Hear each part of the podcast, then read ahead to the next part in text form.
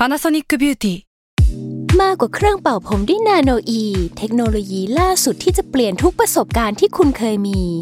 นาโนอีมอยส์เจอร์พลัสเพิ่มความชุ่มชื้นให้เส้นผมหลังใช้งานมากขึ้นถึง 18 เท่า พร้อมชะลอการเฟดของสีผมสำหรับคนชอบทำสีผม ดูแลความชุ่มชื้นทั้งเส้นผม หนังศีรษะและผิวคุณ Panasonic NA0J มีเทคโนโลยีนาโนอีที่ care only you s a l ม o n PODCAST มัน สด อร่อย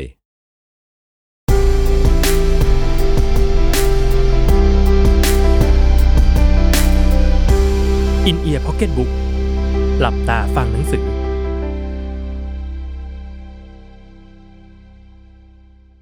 จากหนังสือเอะแจแปน Exclusive Scoop on Japanese เขียนโดยนัทพงษ์ชัยวานิชผล บทที่2โอตาคุ รู้ลึกรู้จริงยิ่งกว่าใคร พอดแคสต์นี้มีการดัดแปลงเนื้อหาต้นฉบับบางส่วน โดยทีมงาน Salmon Podcast เพื่อให้ได้อัธรสในการฟังมากขึ้น แต่เดิม เวลาพูดถึงคนญี่ปุ่น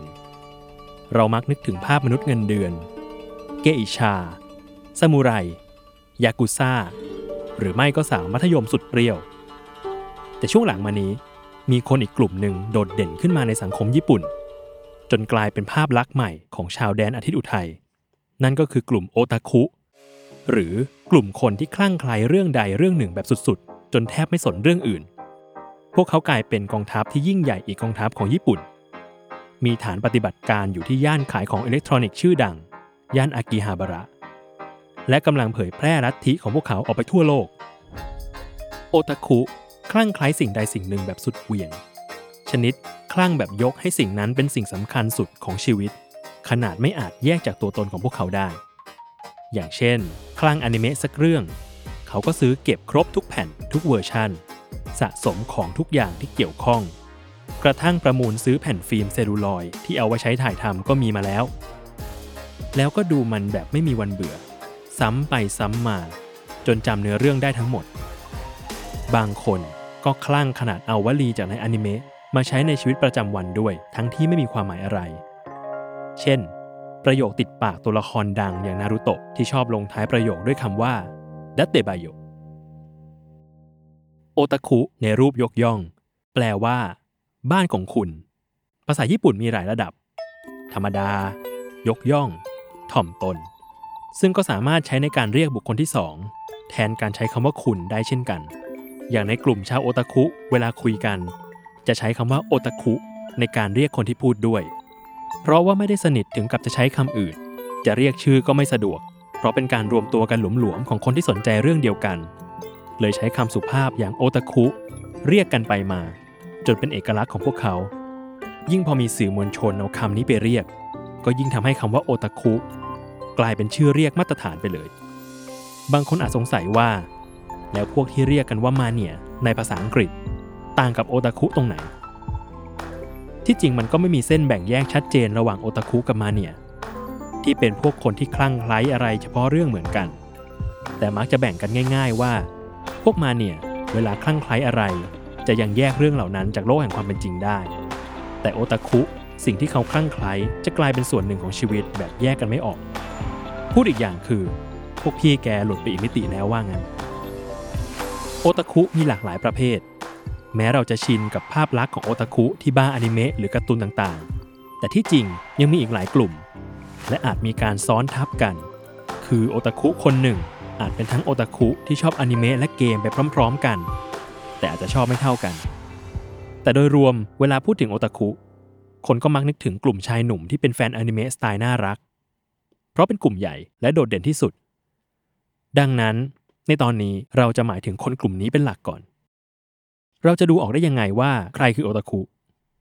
ง่ายมากครับ โอตาคุมีสไตล์การแต่งตัวของพวกเขาเอง อาจจะเชยและไม่เท่ แต่กลายเป็นว่าพวกเขารับมันเป็นเครื่องแบบเฉพาะกลุ่มไปเรียบร้อย ไม่รู้ว่าตั้งใจหรือเปล่า แต่ส่วนใหญ่แล้วโอตาคุจะแต่งตัวเหมือนกัน คือใส่เสื้อยืดของอนิเมะเรื่องที่ชอบ หรือไอดอลคนที่คลั่งไคล้ สวมเสื้อเชิ้ตลายสกอตตัวโคร่งๆทับอีกที ใส่กางเกงยีนส์ตัวพองๆ สีเฉยๆ แบบที่หาซื้อได้ตามห้างสะดวกซื้อมากกว่าร้านขายเสื้อผ้า รองเท้าผ้าใบไม่ตามสมัย และถ้ามีอีเวนต์ก็อาจจะมีผ้าโพกหัวเชียร์ด้วยด้านหลังสะพายเป้ใบใหญ่ โอตาคุแต่งตัวแบบเน้นการใช้งานมากกว่าสไตล์ มีกล้องติดตัวเอาไว้ถ่ายไอดอลและในกรณีของเยอะอาจจะมีถุงกระดาษลายอนิเมะเพิ่มเข้าไปอีกหนึ่ง item แน่นอนว่าในถุงก็เป็นสินค้าของสิ่งที่ตัวเองชอบ โปสเตอร์ของอนิเมะหรือไอดอลที่ชอบนั่นเอง ถ้าอาการสาหัสหน่อย ก็จะถือหมอนลายตัวการ์ตูนขนาดเท่าของจริง ที่มักจะโป๊ๆเปลือยๆไปไหนมาไหนด้วยกันประหนึ่งเมียที่รัก ถ้าเห็นคน character ประมาณนี้ก็มั่นใจได้เลยว่าเจอโอตาคุแล้ว สรุปคือ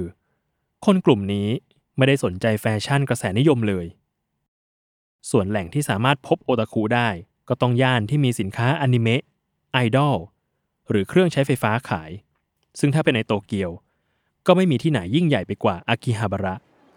อันเป็นเมกกะของเหล่าโอตาคุ และเป็นเหมือนแหล่งกำเนิดของพวกเขาเลยทีเดียว อากิฮาบาระนี้เป็นหัวใจของโอตาคุขณะที่ทำให้พวกเขามีอีกหนึ่งฉายาว่าอากิบะเคหรือพวกอากิบะ ซึ่งอากิฮาบาระก็เป็นย่านที่โด่งดังเรื่องเครื่องใช้ไฟฟ้ามาก่อน แต่เดิมก็มีร้านรวงเล็กๆ ขายอุปกรณ์อิเล็กทรอนิกส์สารพัด และค่อยๆ พัฒนามาเป็นย่านขายอุปกรณ์คอมพิวเตอร์ พอมีคนที่สนใจเครื่องใช้ไฟฟ้าเข้ามารวมตัวกันมากขึ้นเรื่อยๆ ก็เริ่มมีสินค้าอย่างอื่นที่เกี่ยวกับเกมหรือการ์ตูน เช่นอนิเมะตามมาขายด้วย และในปัจจุบันก็ได้เป็นแหล่งอารยธรรมของชาวโอตาคุไปแล้ว ถ้าลองเดินไปดูจะเข้าใจเลยครับ มีร้านครบทุกแนว มังงะ อนิเมะ สินค้าไอดอล คอมพิวเตอร์ เครื่องใช้ไฟฟ้า ไปจนกระทั่งร้านที่ให้บริการแปลกๆ เช่น maid คาเฟ่ที่มีสาว maid มาให้บริการเรา เหมือนเราเป็นเจ้าของคฤหาสน์หรือร้านแคะหู ที่ให้เราไปนอนหนุนตักสาวในชุดยูกะตะ ซึ่งเป็นชุดคล้ายกิโมโน แต่ว่าใส่ง่ายและเบากว่า แล้วเธอก็จะแคะหูให้ เป็นย่านที่ไปเดินทีไร ก็ได้เห็นอะไรแปลกๆทุกทีนอกจากอากิฮาบาระแล้ว ในโตเกียวก็มีอีกที่หนึ่งที่เป็นแหล่งรวมตัวของโอตาคุ นั่นคืออิเคบุคุโรแต่จะเป็นแหล่งรวมโอตาคุที่เป็นผู้หญิงซะมากกว่า เพราะจะรวมพวกชุดคอสเพลย์สำหรับสาวๆ และมีร้านขายนิยายและมังงะโดจิน ที่มือสมัครเล่นเขียนเอง พิมพ์เองขายเอง ซึ่งเป็นแนวชายรักชาย หรือที่ชอบเรียกกันว่าจิ้นวายนั่นแหละ และมีโอตาคุผู้ชายน้อยกว่าสาวๆเลยเพ่นพ่านได้อย่างสบายใจ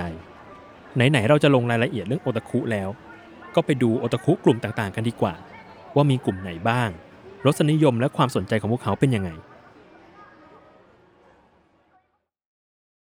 กลุ่มแรกที่ขอพูดถึงก่อนเลยคือโอตาคุอนิเมะพวกนี้คือแฟนพันธุ์แท้ของอนิเมะหรือการ์ตูนทีวีของญี่ปุ่น ซึ่งเป็นคำที่มาจากคำว่าแอนิเมชันหนึ่งในสินค้าดังของญี่ปุ่นที่ครอบครองวงการบันเทิงมานาน อย่าคิดว่าอนิเมะมันมีไว้สำหรับเด็กอย่างเดียว เพราะที่จริงอนิเมะหลายเรื่องมีเนื้อหาที่ไม่ใช่สำหรับเด็กเลย ไม่ใช่หมายถึงโป๊เปลือย ซึ่งจริงๆก็มีบ้าง แต่หลายเรื่องเนื้อหามันเข้มข้นหนักหน่วง เข้าใจยาก ระดับที่เด็กทำความเข้าใจไม่ไหว หลายเรื่องก็ฉายทางโทรทัศน์รอบดึกในเวลาที่เด็กดีนอนแล้ว จึงไม่แปลกที่มีผู้ใหญ่ชาวญี่ปุ่นดูอนิเมะมากมาย ซึ่งอนิเมะหลายเรื่องก็สนุกและสามารถดึงให้คนกลายมาเป็นแฟนได้อย่างเหนียวแน่น ก่อนจะกลายพันธุ์มาเป็นสาวกระดับโอตาคุไปแทน อนิเมะเรื่องที่มีแฟนล้นหลามและโด่งดังมานานต่อเนื่อง ก็คงหนีไม่พ้นกันดั้มและ Neon Genesis Evangelion ที่ทั้งสองเรื่องจัดได้ว่าเป็นอนิเมะที่เปลี่ยนแปลงวงการอนิเมะญี่ปุ่นทั้งคู่ อย่างกันดั้มก็พลิกโฉมวงการจากยุค super robot ที่ส่วนมากจะสู้กับสัตว์ประหลาด เป็นการต่อสู้ของมนุษย์ด้วยกันเอง เพียงแต่ต่างอุดมการณ์ กลายเป็นอนิเมะเนื้อหาหนัก ที่ผู้ใหญ่ดูได้สนุก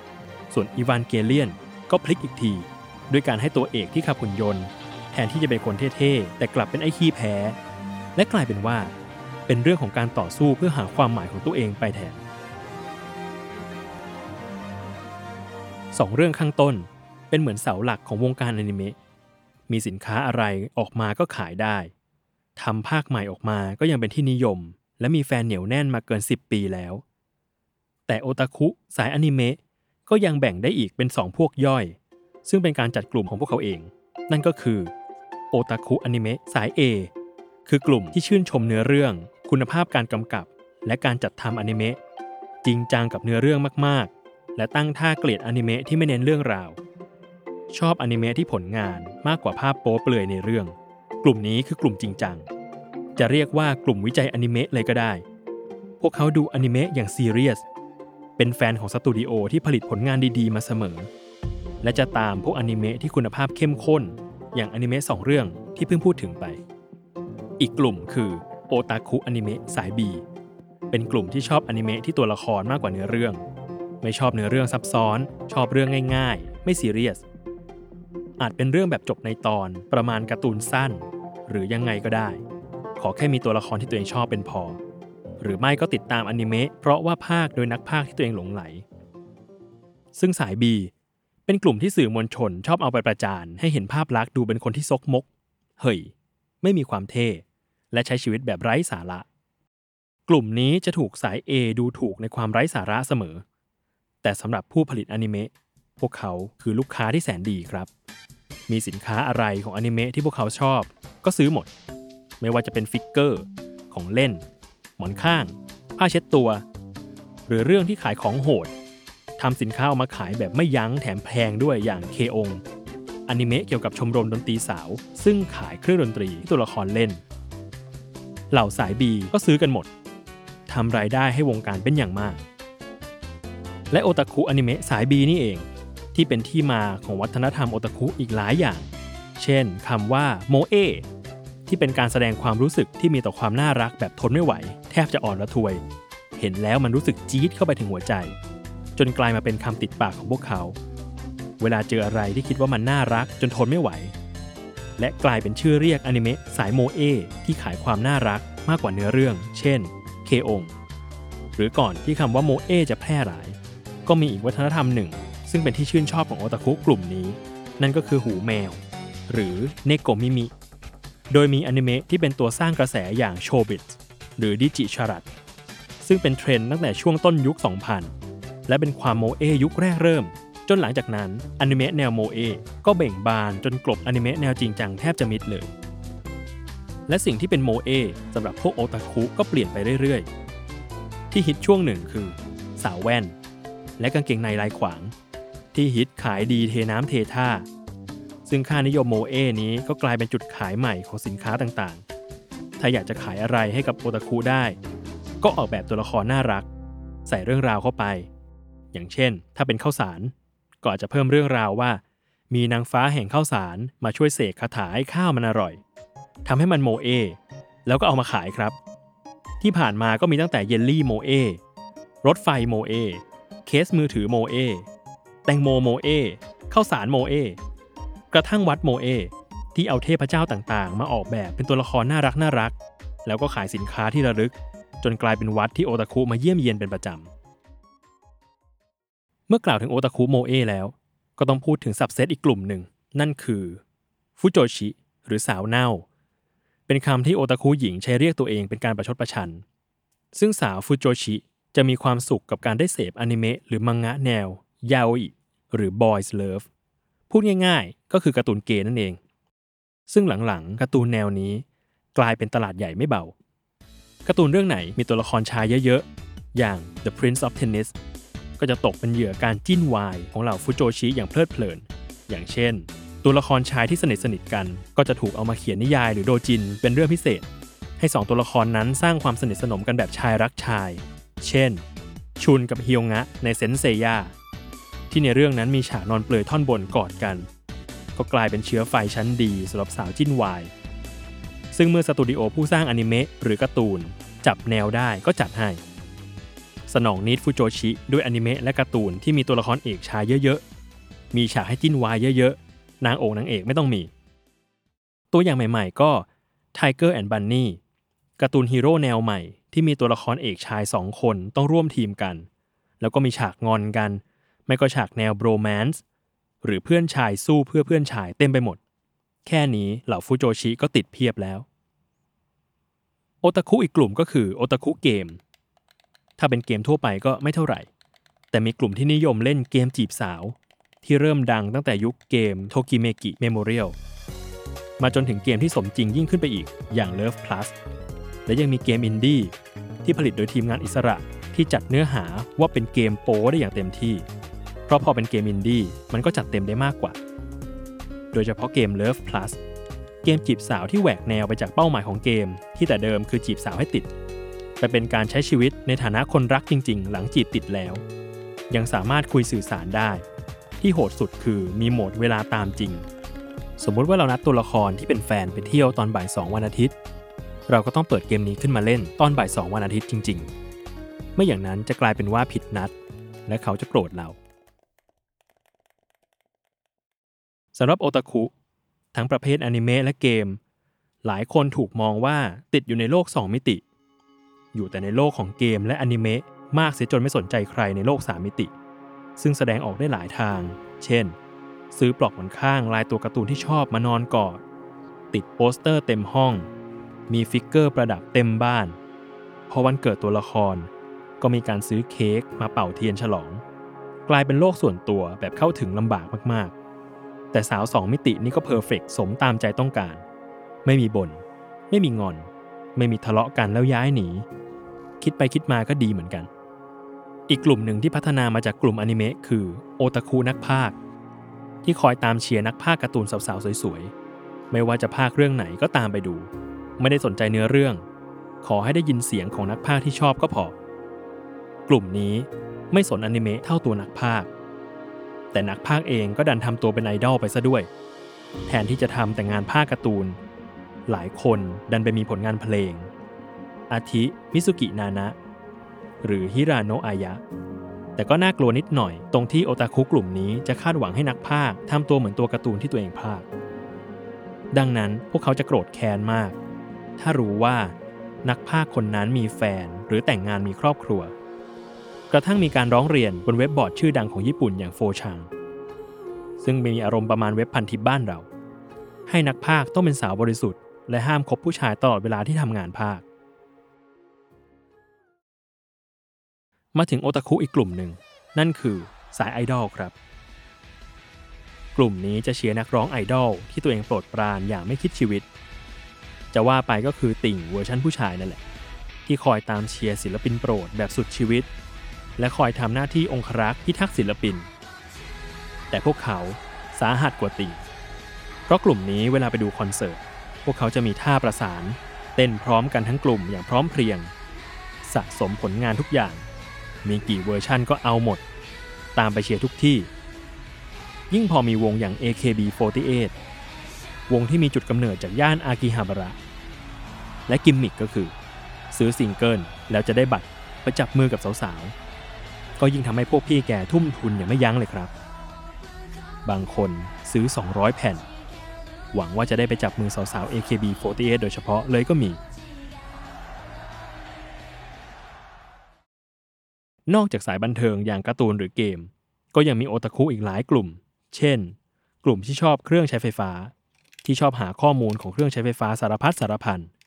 รู้หมดว่าทีวี ตู้เย็น กระทั่งหม้อหุงข้าวแต่ละรุ่นมันต่างกันยังไง มีฟังก์ชันอะไร กลุ่มนี้มีประโยชน์กับงานในสำนักงาน เพราะคนจะชอบขอให้ซ่อมของที่เสียเป็นประจำ กลุ่มโอตาคุรถไฟที่จะไปตามถ่ายรูปรถไฟรุ่นต่างๆ ทั่วญี่ปุ่น บางคนไมเนอร์ไปถึงสะสมเสียงกระดิ่งรถไฟตามสถานีต่างๆ ซึ่งต้องวิ่งไปอัดเสียงเอง กลุ่มโอตาคุแมลง สะสมแมลงแปลกๆ หายาก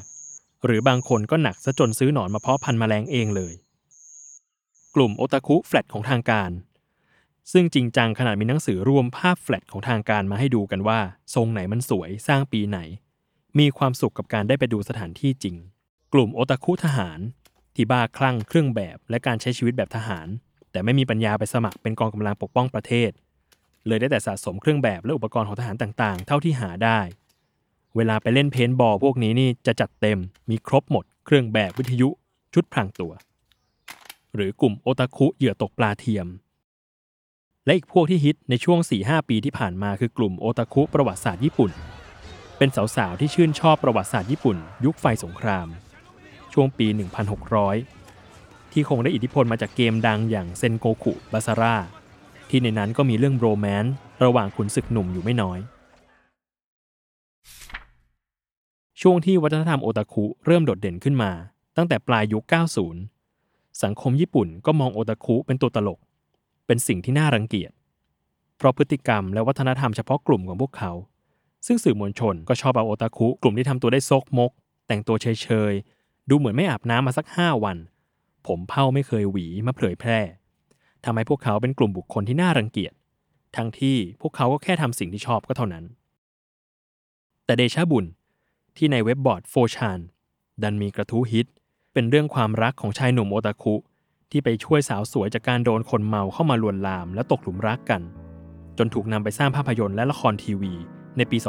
2005 ภายใต้ชื่อเดียวกันคือเดนชะโอโตโกะหรือพ่อหนุ่มรถไฟ เพราะตัวเอกเป็นโอตาคุพบกับสาวคนนั้นในรถไฟ ซึ่งเป็นเรื่องโด่งดังในญี่ปุ่น จนสังคมเองเริ่มมองว่าหนุ่มโอตาคุก็ดีเหมือนกัน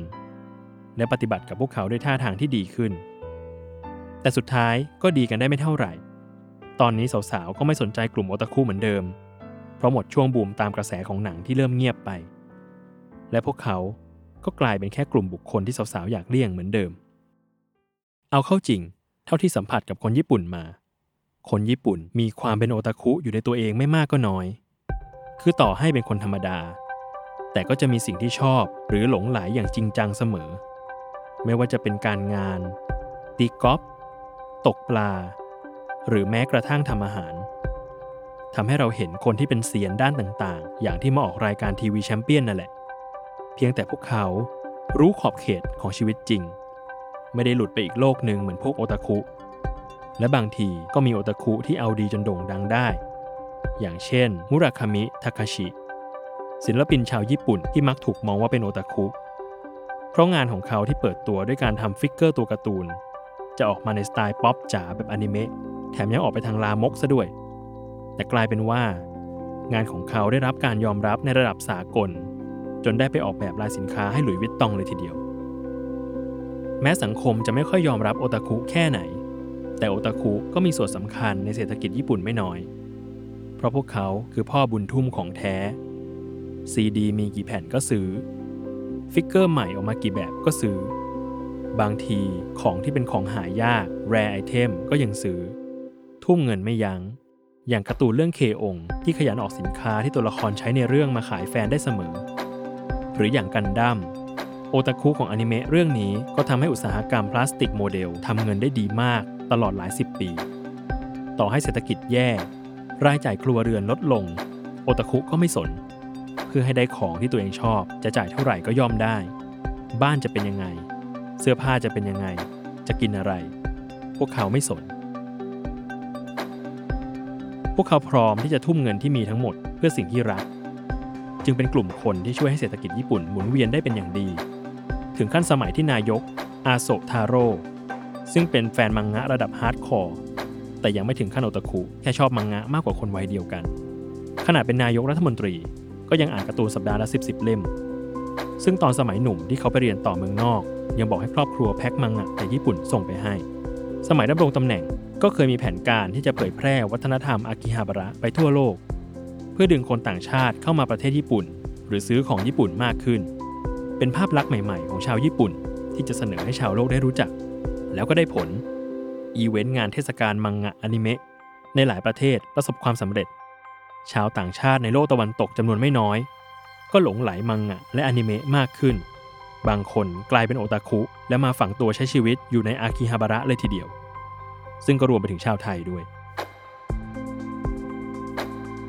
แม้จะแตกต่างแหวกแนวจากชาวบ้านชาวช่อง แต่บางทีก็แอบอิจฉาโอตาคุเหมือนกัน เพราะพวกเขาได้ทำสิ่งที่ตัวเองชอบ โดยไม่สนสายตาใคร ถูกมองแบบไหนก็ไม่แคร์ขอแค่ให้มีความสุขก็พอ ซึ่งผู้เขียนเองก็ถูกเรียกว่าโอตาคุเป็นประจำ ก็ไม่ได้มีอะไรมาก แค่ชอบฟังเพลงมากกว่าชาวบ้านเขา โดยมีซีดีกับเทป รวมกันพันกว่าชิ้น แค่ชอบอนิเมะบางเรื่อง อย่าง Neon Genesis Evangelion และดูซ้ำไปซ้ำมาหลายรอบ จนเอาไปเขียนรายงานวิเคราะห์เรื่องจิตวิทยาของตัวละครส่งอาจารย์ แค่สะสมมังงะเป็นกุรุตแค่จำข้อมูลเกี่ยวกับพวกมังงะและอนิเมะได้ดีกว่าคนอื่นเขาหน่อย แค่ตัดข่าวเกี่ยวกับทีมบอลที่ตัวเองเชียร์และเก็บเข้าแฟ้มเรียงตามวันเวลาแบ่งเป็นฤดูกาลเท่านั้นเอง ไม่เห็นจะเหมือนโอตาคุตรงไหนเลย ติดตามรายการ In Ear Pocketbook ได้ทุกวันอาทิตย์ ทุกช่องทางของ Salmon Podcast